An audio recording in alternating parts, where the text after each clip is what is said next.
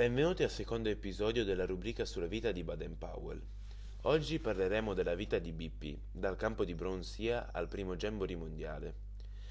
Terminato l'assedio di Mafeking nel 1901, Baden-Powell ritornò da eroe in Inghilterra, dove fu ricoperto di grandi onori.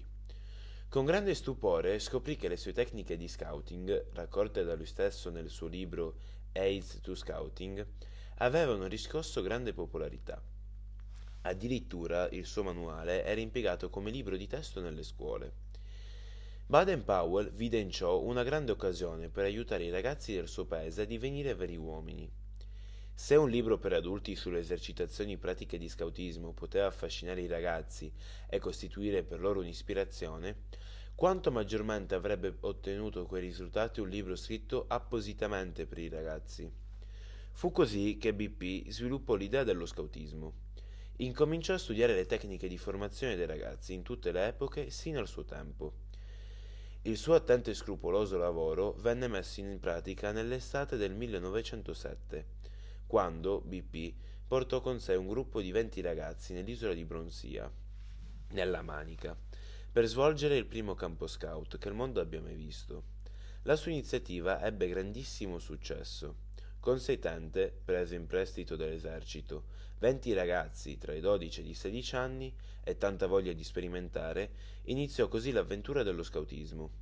In quei tempi, inoltre, difficilmente qualcuno, tranne i soldati, campeggiava in tenda. I ragazzi furono divisi in quattro gruppi, dette pattuglie. I tori, chiurli, corvi e i lupi. Ogni notte una pattuglia era mandata fuori dal campo principale per imparare a badare a se stessa. Questi accampamenti notturni erano il piatto forte dell'avventura di Bronzia. Di sera ci si raccoglieva intorno ad un bivacco, mentre BP raccontava storie delle sue numerose avventure intorno al mondo. Sentì che l'esperienza era riuscita. Il sistema delle pattuglie funzionava. Il campeggio e l'attività all'aperto attraevano tutti i ragazzi. Quando si contava sulla loro parola, i ragazzi facevano sempre del loro meglio.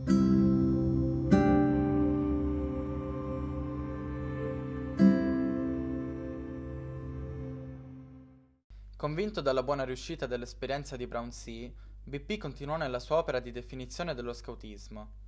Nei primi mesi del 1908 BP fece uscire in sei parti illustrate da lui stesso il suo manuale di formazione Scautismo per ragazzi, senza nemmeno sognare che questo libro avrebbe messo in marcia un movimento che avrebbe interessato la gioventù di tutto il mondo. Il movimento crebbe velocemente e, nel 1910, aveva ormai raggiunto tali proporzioni che BP si rese conto che lo scautismo sarebbe stato il compito di tutta la sua vita. Ebbe l'esatta percezione che avrebbe fatto di più per la sua patria, formando le generazioni nascenti in buoni cittadini. Nel 1912 salì a bordo dell'Arcadian per il suo primo giro del mondo volto ad incontrare gli scout di molti paesi, con l'intento di creare una fraternità mondiale. A bordo notò una giovane donna, si chiamava Olaf Soms. BP, notando il suo interesse, le si fece presentare e i due iniziarono a parlare. Dopo pochi mesi si sposarono. Fu un matrimonio felice nonostante i trent'anni che separavano i due sposi. Nacquero tre figli, Peter, Ether e Betty. Olaf divenne una fedele collaboratrice del movimento scout, soprattutto nell'organizzazione dello scoutismo femminile, il guidismo. La Grande Guerra interruppe il viaggio di Baden-Powell, ma con la fine delle ostilità questo fu ripreso e nel 1920 scout di tutto il mondo si incontrarono a Londra per la prima riunione internazionale scout. Fu il primo Jamboree mondiale. L'ultima sera di questo Jamboree, il 6 agosto, BP fu acclamato capo scout del mondo dalla folla applaudente dei ragazzi. Il movimento scout cominciò il suo sviluppo.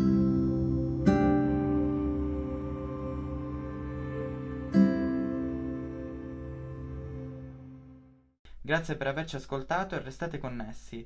Vi ricordiamo che potete venire a trovarci sul nostro sito passidivento.org e non scordate soprattutto di seguirci su Facebook e Instagram.